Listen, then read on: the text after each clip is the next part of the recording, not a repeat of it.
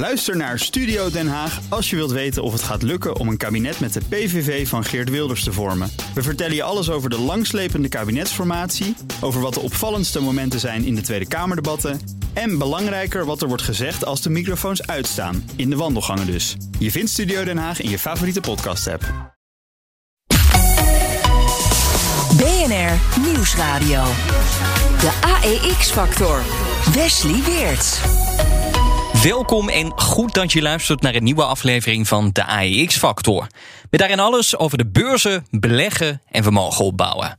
We struinen de beurzen af voor het belangrijkste en meest bizarre nieuws. Van Bitcoin tot Tesla, van goud tot sojabonen. Financieel onafhankelijk voor je dertigste of gewoon een zorgeloze oude dag. Het komt allemaal aan bod en we kijken ook verder dan alleen beleggen in aandelen. Kortom, je bent helemaal bij als je luistert.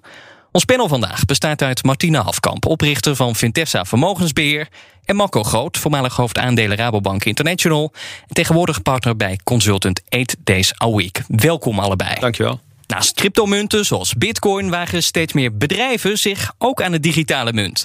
Twee jaar geleden beet Facebook het spits af met de eigen Libra. J P Morgan creëerde vervolgens een virtuele munt. En zelfs de E U wil een digitale euro lanceren. Is het een hype? Is het een blijvertje? We bespreken het straks, maar we beginnen met een greep uit het belangrijkste beursnieuws van de afgelopen week. We got roughly six point five trillion dollars worth of mega cap earnings in the past twenty-four hours from the likes of Microsoft, Apple and Alphabet. All three of those big companies delivering very impressive earnings and revenue beats in their recent quarters. De cijfers van Philips, het tweede kwartaal, uh, cijfers zijn net, net uit. De winst in het tweede kwartaal is, uh, is weer toegenomen. Uh, u gaat eigen aandelen inkopen. Uh, alle ellende van de pandemie te boven. Nou, ik denk niet dat we dat kunnen zeggen. Het is ja. duidelijk dat uh, de pandemie nog, pandemie nog in allerlei varianten uh, het hoofd opsteekt. Retail trading favorite Robinhood set to debut later this week on the Nasdaq. Het aandeel uh, onder de ticker Hood start op achtendertig dollar. Dat was wel onderaan de range. Aan het eind van de dag was het nog geen vijfendertig dollar waard. acht procent verloren. Philips beleefde een zware beursweek. Er ging vier procent van het aandeel af. Na het bekendmaken van de kwartaalcijfers. Het lukte Philips namelijk niet om de onzekerheid over de DreamStations weg te nemen. Dat zijn die apparaten tegen slaapapneu.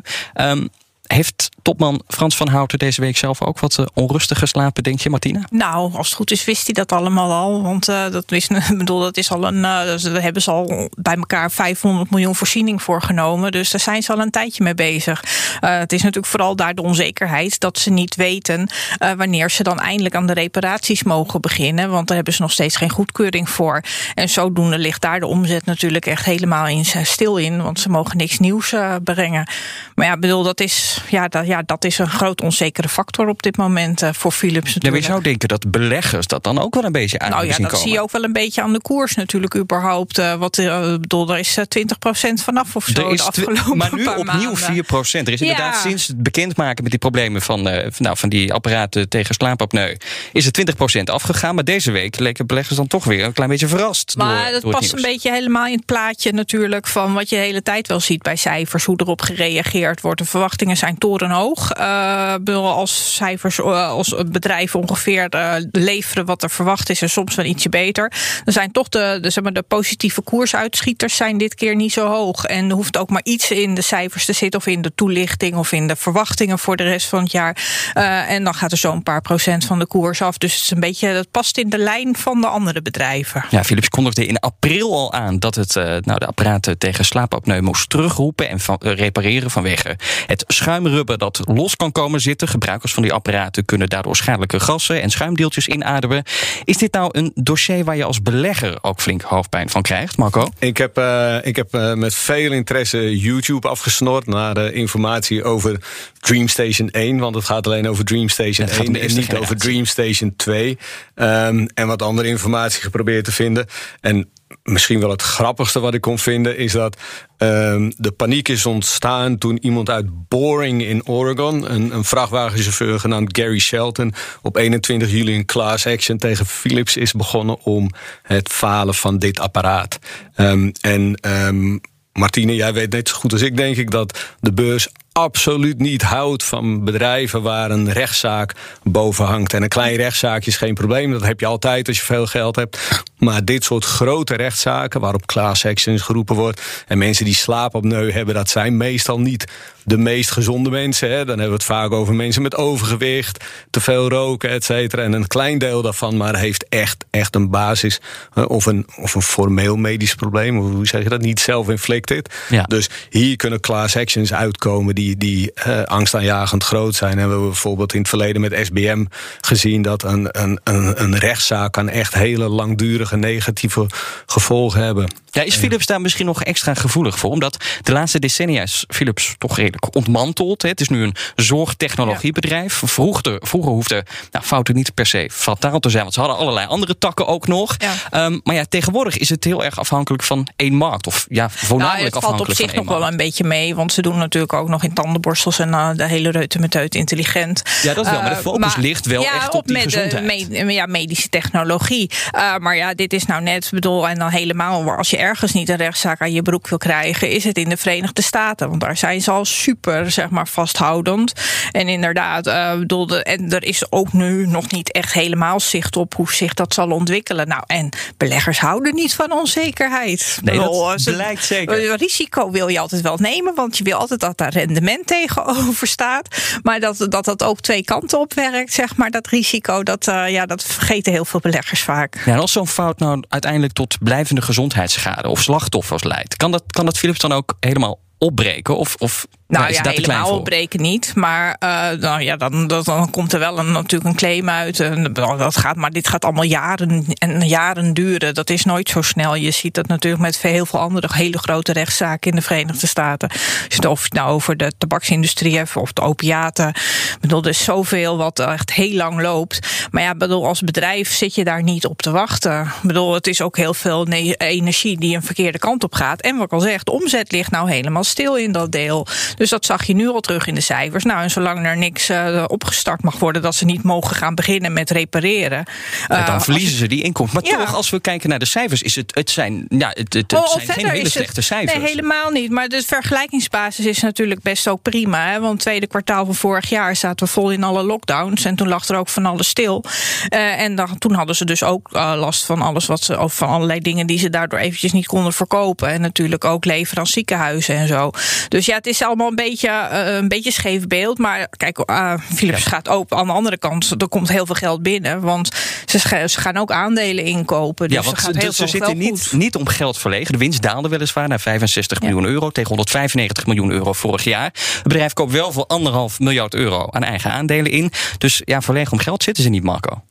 Nee, de financiële structuur is heel goed. Het bedrijf heeft... Ze kopen anderhalf miljard aan aandelen in. Ze hebben vorig jaar hebben ze vrij cashflow meer dan twee miljard verdiend. En dit jaar uh, is de prognose weer een bedrag wat hoger is dan dat. He, dus de balans is wel redelijk, zit redelijk goed in elkaar. He. Dus ze hebben wel zes miljard schuld er tegenover staan.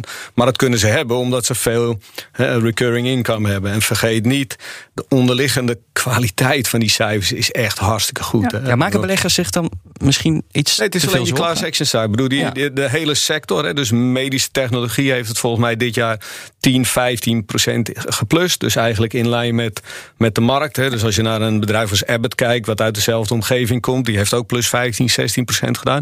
Dus die sector is heel gezond. En daar is helemaal niks mis mee. Philips is een fantastisch bedrijf. Ze hebben aan de ene kant hebben ze scan en echo, wat dertig procent gegroeid is. En dat is echt de bovenkant van de medische sector. En aan de andere kant hebben ze, hebben ze, hebben ze die kleine consumentendingetjes. Ja, die tandenborstels. Wat, ja. wat iets meer vechtmarkt is. Dus de balans zit heel goed in elkaar. De balans van de portefeuille bedoel ik. Dus er is helemaal niks mis met dit bedrijf. Alleen, dit is gewoon een bakje ellende. Dus ja. als je terug gaat kijken, volgens mij hebben ze sinds tweeduizend twaalf jaarlijks tussen de vijfenzeventig en de vijfentachtig procent dividend betaald. Dus langzaam maar zeker begint dit best wel een aardig dividendaandeel te worden, volgens mij. Ja, nou was Philips niet de enige die met cijfers kwam. Uh, want er lijkt uh, geen veldje aan de lucht voor big tech. Apple, Amazon, Facebook, Alphabet, Microsoft. Ze kwamen nagenoeg allemaal met indrukwekkende cijfers. Zo groeide de omzet van Google-moeder Alphabet met ruim zestig procent. Die van Microsoft met een dikke twintig procent. En bij Apple zagen ze de omzet met een derde toenemen. Uh, Martine, welk bedrijf heeft je nou het meest verbaasd? Want ze zetten elke keer records naar records in de boeken. Ja. Maar was er één die eruit sprong voor jou? Nou, nou, Big Tech in het algemeen uh, doet het heel goed. En ik beleg wel redelijk groot voor mijn klanten in allerlei Amerikaanse technologiebedrijven. Dus dan kijk ik altijd met iets meer interesse naar degene waar ik in belegd zit. In die zin, uh, Alphabet, zeg maar de advertentieinkomsten, die groeien natuurlijk tegen de klippen op. En dat was eigenlijk wel, ja, het is, want ook als je het dan over vechtmarkt hebt, dus er zijn natuurlijk nog wel een paar andere kapers op de kust. Maar je ziet dus dat ze dat gewoon echt, nou ja, bedoel, dat ze, uh, dan had ik het geld en echt aan alle kanten binnen. Ik bedoel, uh, ja, maar veel concurrentie hebben ze misschien ook niet meer. Facebook nou ja, is misschien de enige grote. Ja, maar de, Facebook geeft natuurlijk zelf ook aan dat ze door het nieuwe besturingssysteem van Apple, dat ze daardoor juist in wat meer, minder targetgericht kunnen gaan adverteren. Zodat ze daar dus denken dat ze juist wat omzet gaan missen, zeg maar. In ja, de gebruikers moeten voortaan aangeven. Ja, je moet aangeven, precies, of jij dat wil gaan delen met een ander. Maar ik denk altijd, als je op Facebook zit en van alles zit te delen, nou, dan doe je dat al. Dus dan denk dan, doe niet zo moeilijk, zeg maar, bij wijze van spreken. Ja. Maar goed, uh, maar je ja. hebt dat aandeel natuurlijk. Dus. Nee, die oh, heb niet. ik niet. Oh, die heb nee, niet. die heb ik dan weer niet. Ja. Je kan niet alles oh, hebben. Nee, maar bedoel, ja, ik vind het gewoon briljante cijfer. Ik ben ook een Microsoft, vind ik ook. Dat vind ik ook fantastisch. En dat, dat was wel heel bijzonder dat de koersreactie in eerste instantie op de cijfers in uh, wat negatief was. En toen de toelichting kwam van de topman, ja, toen draaide, de, de, draaide het alweer naar beurs naar positief. Ja. Hoe komt dat? Nou ja, dan, de, kijk, beleggers, er was, er was niks wat tegenviel en de verwachtingen werden, waren prima. Uh, maar soms rekenen, wat ik net ook eigenlijk al zei, soms rekenen beleggers nu in dit positieve beurssentiment en uh, positieve beursklimaat op nog meer. Ja, en soms, uh, en dan zag je dus ook bijvoorbeeld dat de gebruikers van Teams, uh, die zijn gegroeid naar tweehonderdvijftig miljoen. En dat is echt, nou, het laatste cijfer, dat was van een paar maanden geleden, waar het honderdvijfenveertig miljoen. Dus dat groeit exponentieel. Ze doen het natuurlijk heel goed in de cloud. Uh, en ze hebben zelf ook nog steeds aangegeven. En dat is wel weer mooi voor alle drie. Dus dat die cloud nog eigenlijk, dat de digitalisering, dat dat nog, nou ja, in de kinderschoen is een heel groot woord, maar dat er nog heel veel moet gebeuren. Ja, en kan, uh, kan Google ook nog? Want die heeft wel een behoorlijke ja, achterstand die, op cloud. Ja, want die, die, ja, want die verdienen er nog steeds geen geld mee natuurlijk. En dan ook Microsoft heeft natuurlijk het voordeel van hun eigen, zeg maar, bestuur, van hun office pakketten en zo, waardoor ze dat in één, ja, en is die geïntegreerd hebben, in ja, alle veel diensten, meer. En het ja. is natuurlijk ook, ze hebben zoveel klanten al vanuit het verleden, zeg maar, daardoor. Want iedereen zit op Microsoft Office en uh, nou ja, dan rol je zo lekker door in dat soort dingen. Maar ja, en, en, maar ja, Google doet het nog steeds natuurlijk super met hun YouTube, met hun search. En ja, bedoel, uh, ja, dan heb je het over Chinese technologiebedrijven die allerlei overal onder, uh, onder druk liggen. Ja. En ja, ja, dan zie je ineens die Amerikanen het natuurlijk weer super, super, super goed doen. En voor jou, Marco, wat, wat, wat, ja, hoe heb jij naar die cijfers gekeken? Was er voor jou ook één die eruit sprong? Of was het een beetje zoals bij Martina? We, we, moeten, we moeten het toch over Amazon hebben. Ja. Dat is het bedrijf. Maar we moeten het over Amazon hebben ja, vanwege, vanwege, vanwege, vanwege de cijfers, het feit of vanwege dat, de groei, dat het aandeel acht procent gedaald ja. is. Het is echt. Huh? Laten we zeggen, laten we het woord vreemd gebruiken. Ik vind dom vind ik een hele, hele arrogante manier en om het te zeggen. Zijn beleggers verwend misschien? Nee, het, het is, dit is echt typisch een functie van hoe financiële markten soms hele rare dingen doen. Dus bij, bij Amazon zie je dat de verwachtingen ten opzichte van het derde kwartaal, of de, de, de guidance ten opzichte van de verwachtingen van analisten, wat tegenvalt. Ja. En in ene hebben we het over een afname van de groei. Het is echt totale waanzin. Want als je in de diepte van de, van de Amazon-cijfers kijkt, het bedrijf maakt maar vier miljard free cashflow. Hè? Las ik ergens op een, op een website van de Nederlandse Vermogensbeheer, wiens naam we niet gaan noemen.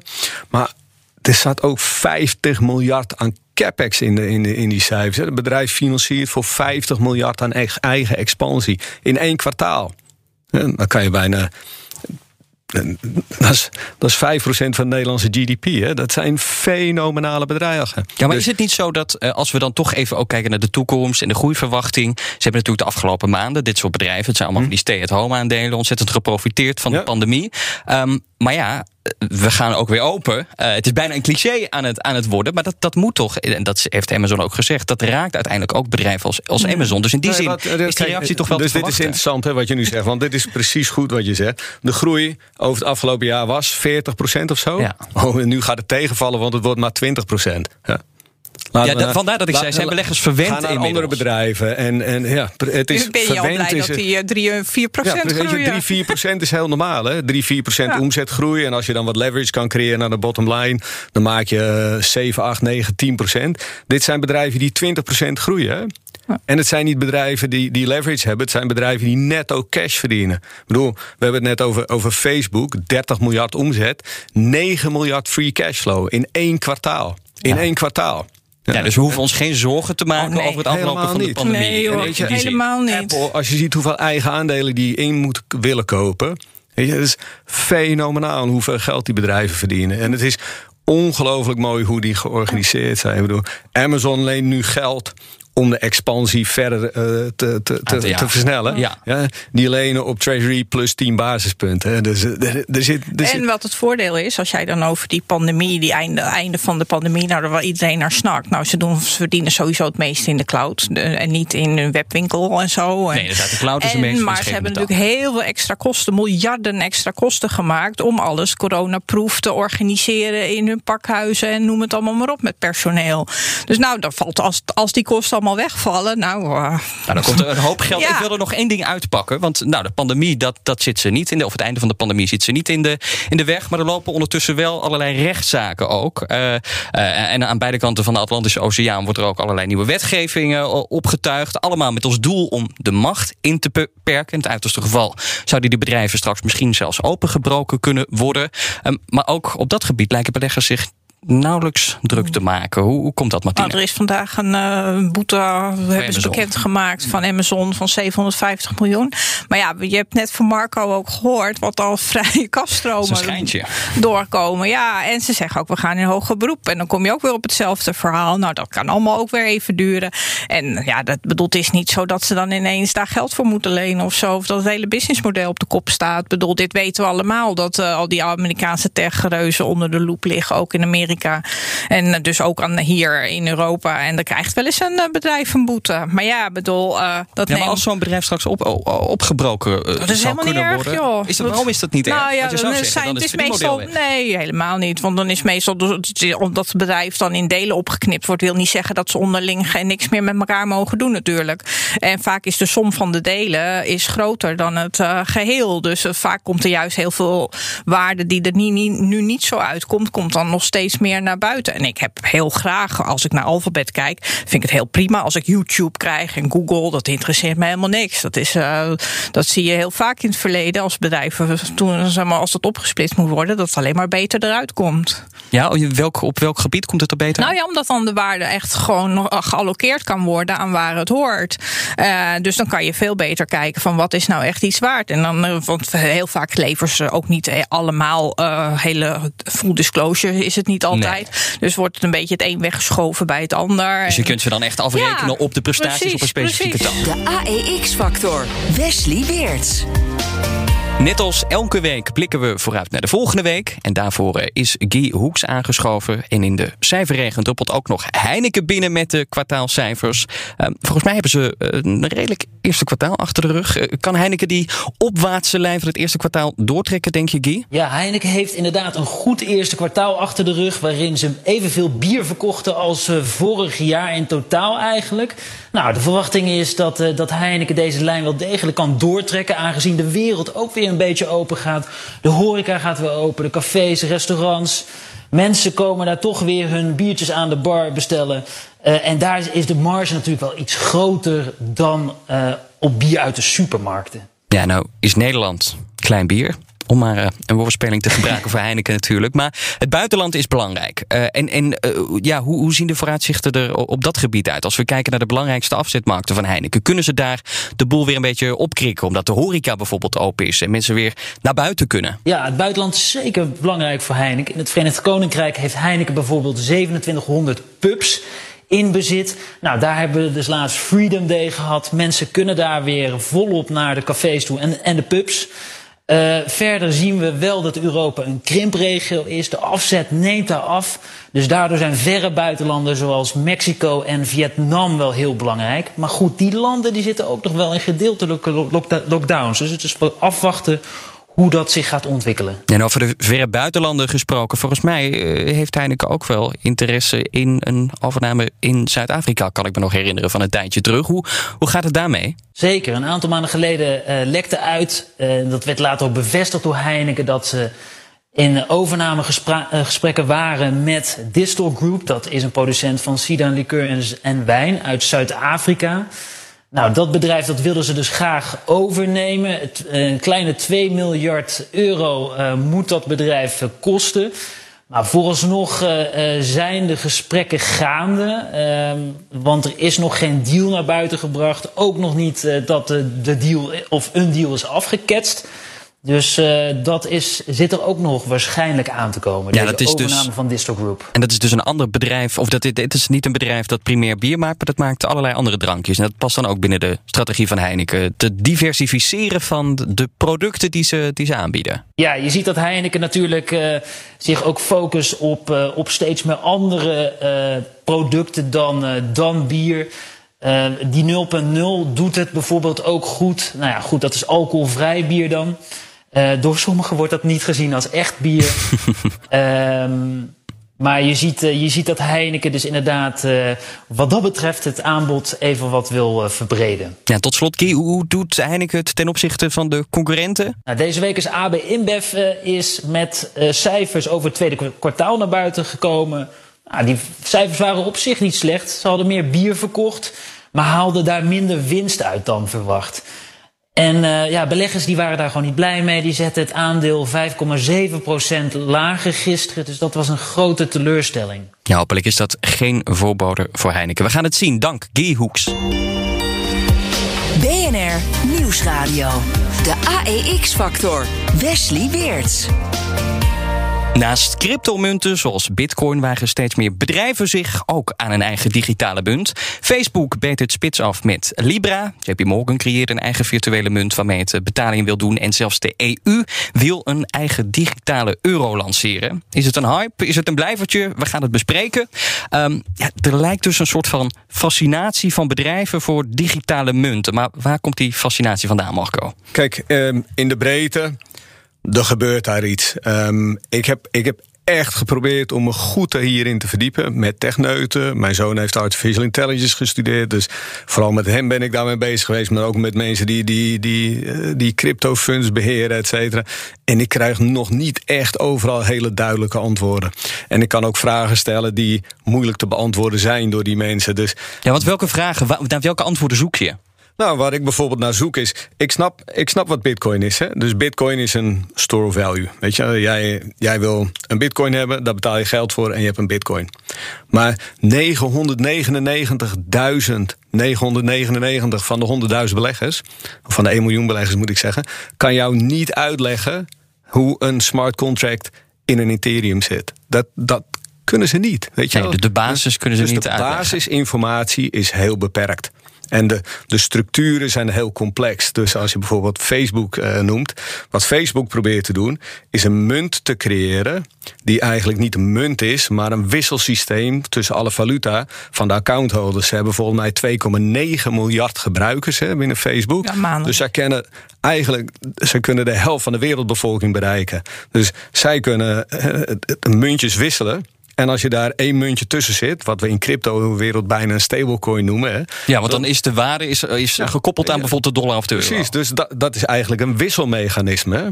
Maar als we, als, we, als we het over hè, de Libra hebben, wat ik eigenlijk best wel een mooi project vond, en waar zelfs de Mastercards en, en andere creditcardmaatschappijen en banken aan meewerkten, uh, geprobeerd hebben om daar iets mee te bereiken, dan heb je het over iets heel anders dan een digitale munt van, uh, van een bank of een, of een crypto-project, hè, want we ja. mogen het geen bedrijf noemen. B N R Nieuwsradio, de A E X-factor, Wesley Weerts. Bij mij nog altijd Martina Hafkamp, oprichter van Fintessa Vermogensbeheer, en Marco Groot, voormalig hoofdaandelen Rabobank International en tegenwoordig partner bij Consultant Eight Days a Week. Uh, nou, ik vroeg het Marco net al, waarom duiken al die bedrijven uh, erop? Dat is, nou, dat is nog niet zo heel makkelijk om te zeggen, ook omdat je dus heel veel verschillende type munten hebt met verschillende functies. Uh-huh. Ik probeert toch ook nog een poging. Ik ga die vraag toch ja, ook nog even aan jou stellen, nou, Martine. Ja, nou, kijk, het wordt natuurlijk ook... heel veel bedrijven duiken erop, maar ook natuurlijk aanbieders duiken erop, omdat er ook vraag naar is. En dan wil ook willen wil van alles er weer wat aan verdienen. Zelfs uh, centrale banken zijn ermee bezig. Hè? Dus, uh, en dat is dan weer natuurlijk om te proberen weer de controle wat terug te pakken. Dus uh, er zijn heel veel verschillende mogelijkheden. Ik vond het ook wel leuk over de Libra, want die heet natuurlijk geen Libra meer. Hè? Nee, die heeft een nieuwe naam. De D M heet die nu, hè? Om de negatieve associaties die er rond de Libra waren gekomen. Ja, en nu heet het ook D M Associates, alle partners die daarbij in zitten. Dus we gaan het nu weer wat anders verder ontwikkelen. Uh, ja, en het klopt precies wat Marco zegt. Zeg maar, de ene munt is de andere niet. En met, uh, maar ja, bedoel, degene die altijd het meest in het oog springt en waar iedereen het altijd over heeft, is de Bitcoin. Zeg ja, maar, maar is de, is de populair, populariteit van de Bitcoin ook de reden? En ook dat iedereen erop duikt, zonder dat ze misschien weten waarin ze precies en waarop ze nou, ja, precies duiken. Dat is dat de reden dat ja. die bedrijven er ook allemaal op duiken? Ja, nou natuurlijk ja, wel, want ze krijgen ook vraag natuurlijk.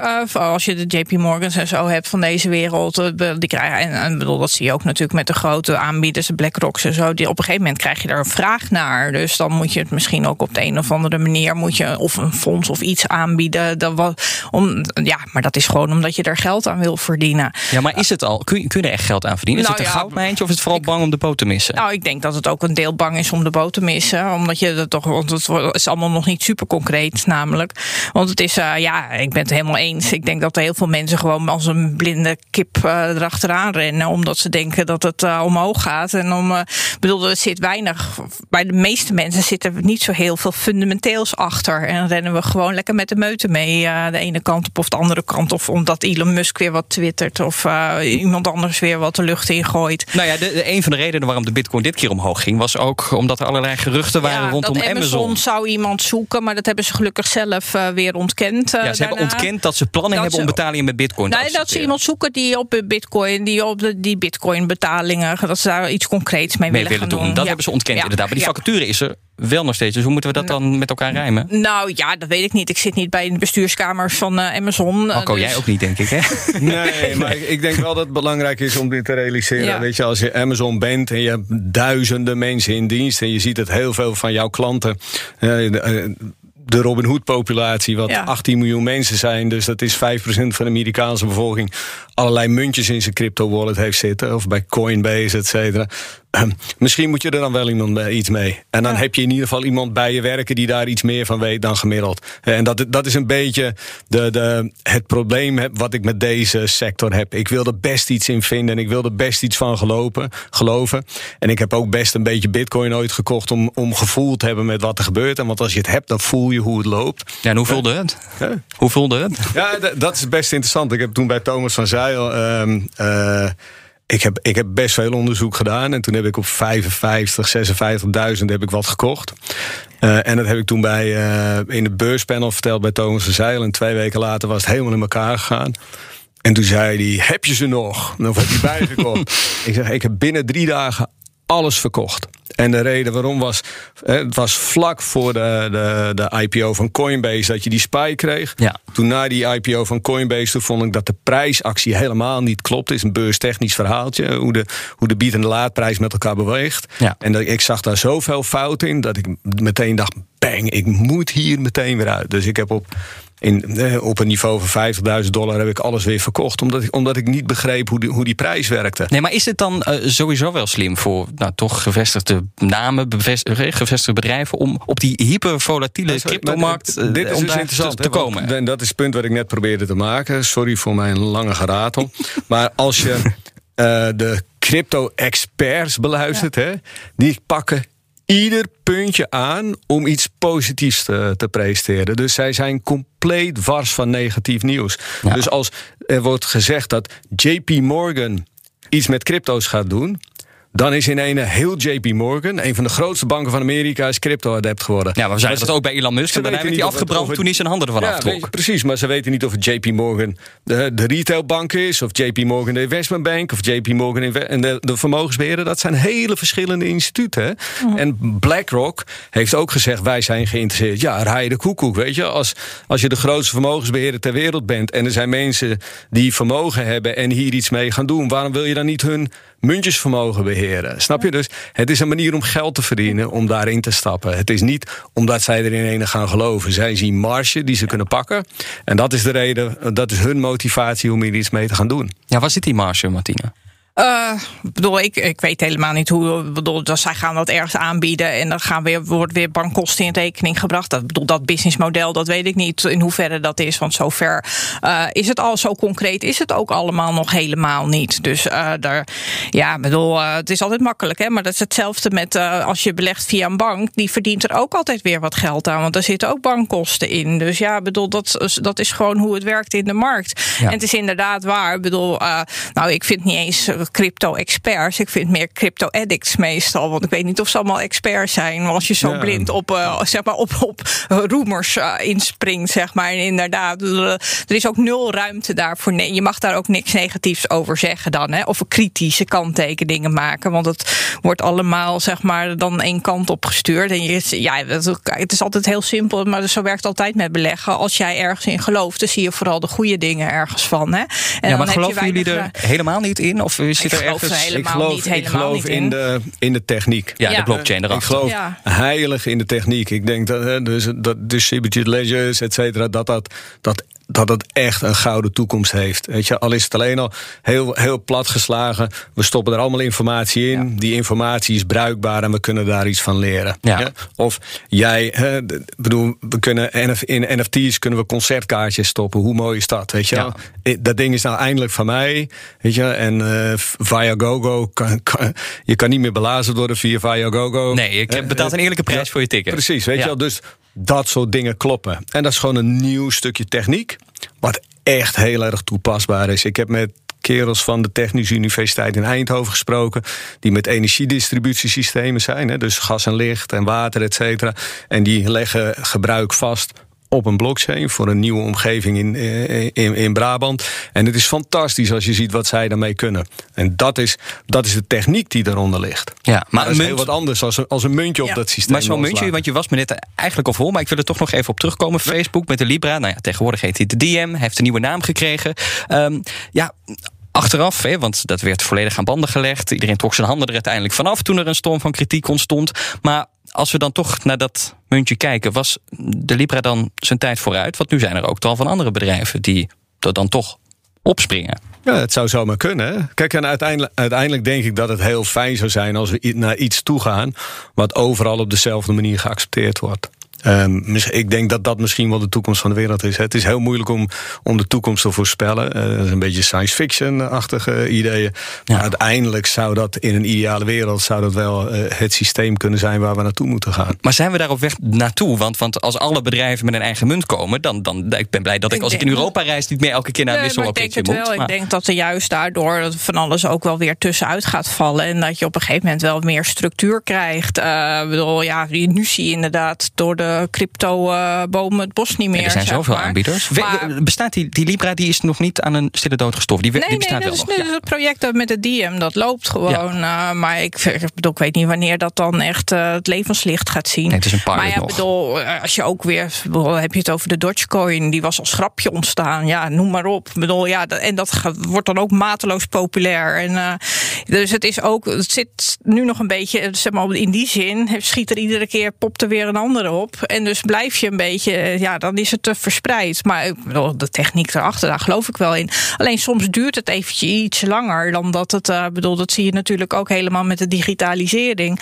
Uh, Microsoft was in tweeduizend ook zijn tijd ver vooruit. En bij Apple heeft het ook eventjes geduurd, zeg maar, voor het ja, heel populair en werd. En Amazon dus, ja. ook nog met zijn cloud-tak, ja, dat en, nu toch en, heel populair is. Ja, daarom. Dus bedoel, soms uh, dingen moeten zich ook ontwikkelen. En ja, nu wil iedereen erbij zijn, maar dat is ook heel makkelijk, omdat het iedere keer natuurlijk hele grote grote koersuitslagen zijn en dat ook heel snel heel hard kan stijgen. Ja, dus uiteindelijk zullen er ook uh, spelers wegvallen en blijven ja. er een aantal overeind. Maar ondertussen zien we vooral uh, nou, het aantal bomen toenemen. Uh, want ja, ook overheden, uh, je refereerde net al even aan, uh, aan de E C B die ook bezig is met een eigen digitale munt. Maar China is al veel langer bezig. Die hebben al een proefloper ja, sinds twintig negentien. Verst, ja, maar die willen ja. natuurlijk ook het meesten hun, hun techsector aan banden leggen. Hè, of daar weer controle terug uh, vinden. Dus ja, die dat speelt er, hier ook. Ze willen ja, de controle, de macht ja, terugkrijgen. Ja, maar in China bedoel, dat, dat, nemen ze dat allemaal net iets serieuzer, denk ik. Of zijn ze daar iets... Uh, bedoel, dat zie je ook hoe uh, nu grote techbedrijven bijna een kopje kleiner worden gemaakt. Ja. Dus uh, die pakken dat allemaal wat rigoureuzer aan.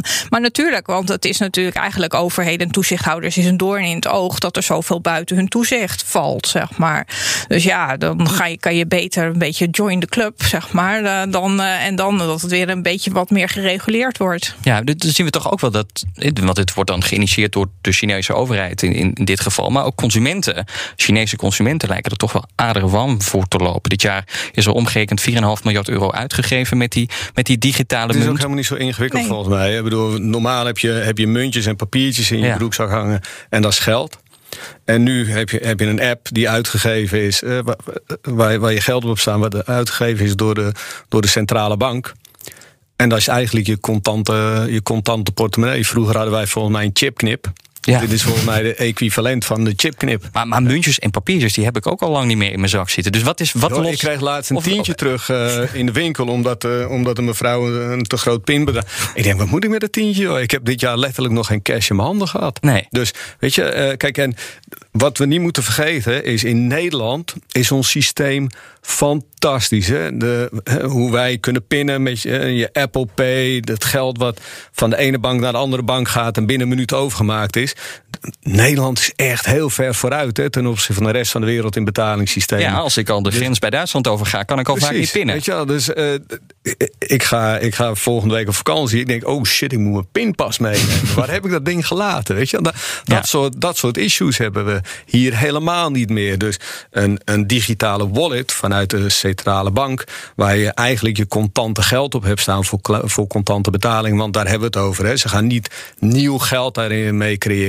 Volgens mij is, als ik het goed gelezen heb op de website van de E C B, is het idee om twee tot drie procent van de monetaire basis als ter vervanging van, van, van het gartale geld um, uh, via, via een E C B chipknip te laten lopen. Nou, ja, ja, want de, ik vind de, het prima de, experiment. Ik vind er niks engs aan.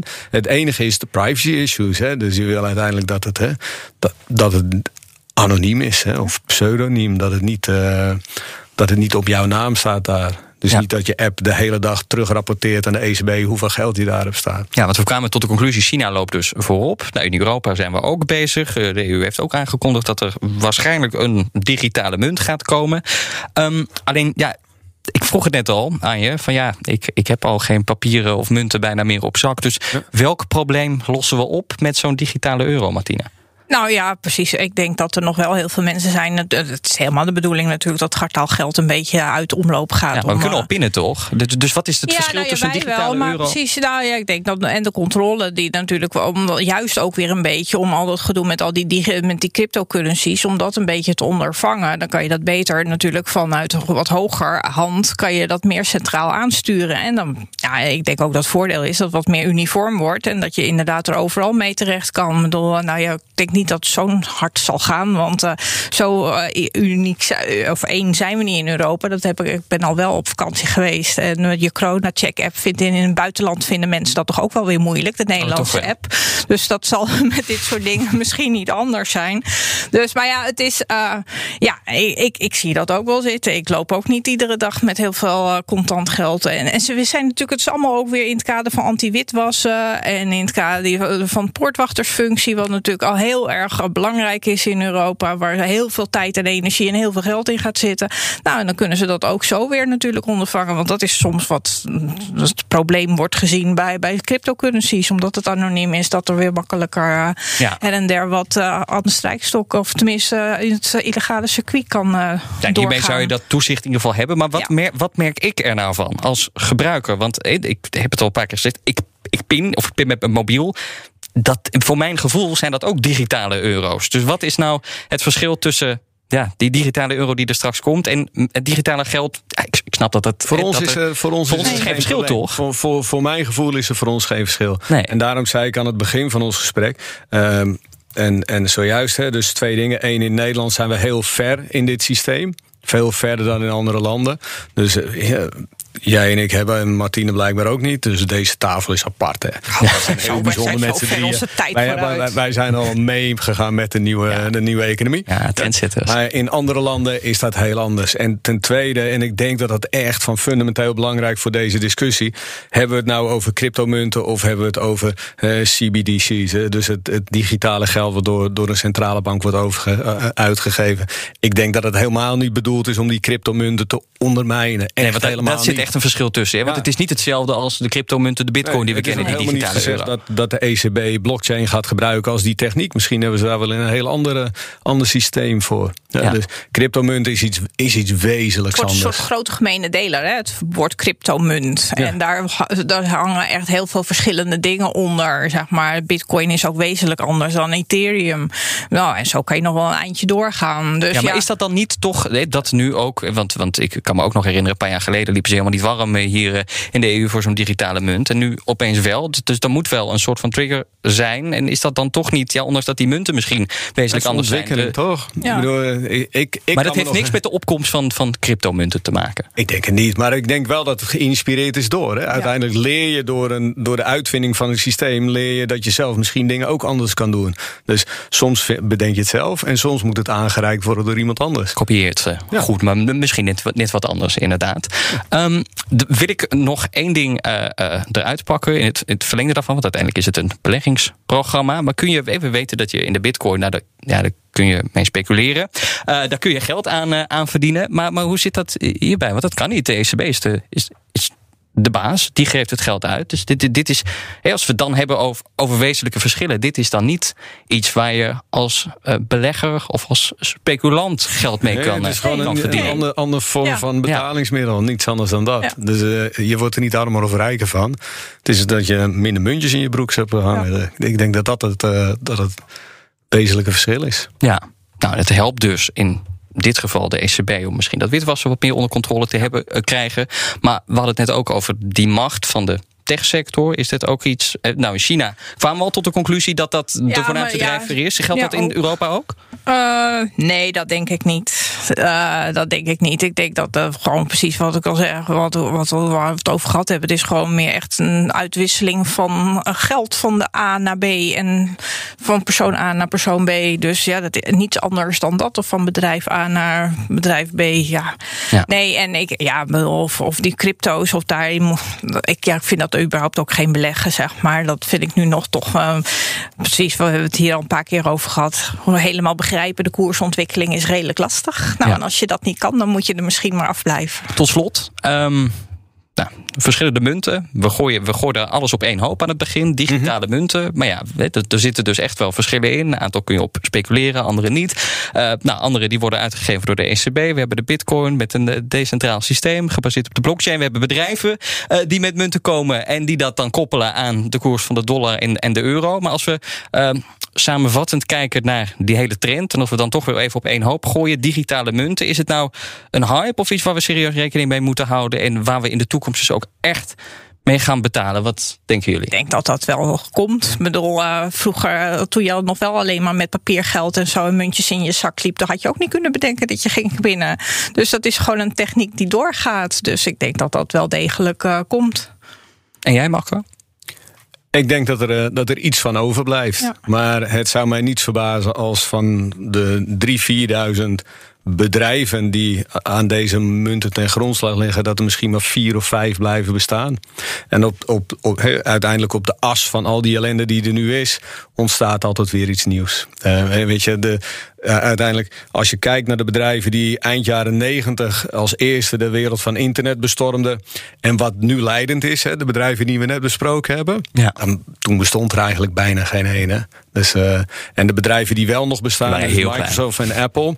die hebben zichzelf helemaal ja. opnieuw uitgevonden. Maar ja. Facebook, Amazon... Netflix, uh, Shopify, Lightspeed, noem ze maar op, die bestonden allemaal vijftien jaar geleden nog niet. Nee, en Windows is voor Microsoft bijvoorbeeld niet meer zo belangrijk als uh, jaren geleden. Nou, daarmee uh, sluiten we af en zijn we aan het einde gekomen, ook van het podcastdeel van deze uitzending van de A E X-factor. Ik dank jullie, Martina Hafkamp, oprichter van Fintessa Vermogensbeheer, en Marco Groot, voormalig hoofdaandelen Rabobank International en tegenwoordig partner bij Consultant Eight Days a Week. Dit was de A E X-factor. Ik hoop dat je volgende week vrijdag weer luistert vanaf zeven uur op de radio. Dan ook direct beschikbaar als extra lange podcast. En heb je nou voor ons een gouden beleggingstip, of heb je iets gehoord waarvan je wilt checken of het dat is? Laat het ons weten door een mailtje te sturen naar a e x factor apenstaartje b n r punt n l. Tot volgende week. Ook Harm Edens vind je in de B N R-app. Je kunt B N R Duurzaam niet alleen live luisteren in de app, maar ook terugluisteren als podcast, zoals al onze podcasts. En naast dat de B N R-app Breaking Nieuws meldt, houden we je ook op de hoogte van het laatste zakelijke nieuws. Download nu de gratis B N R-app en blijf scherp.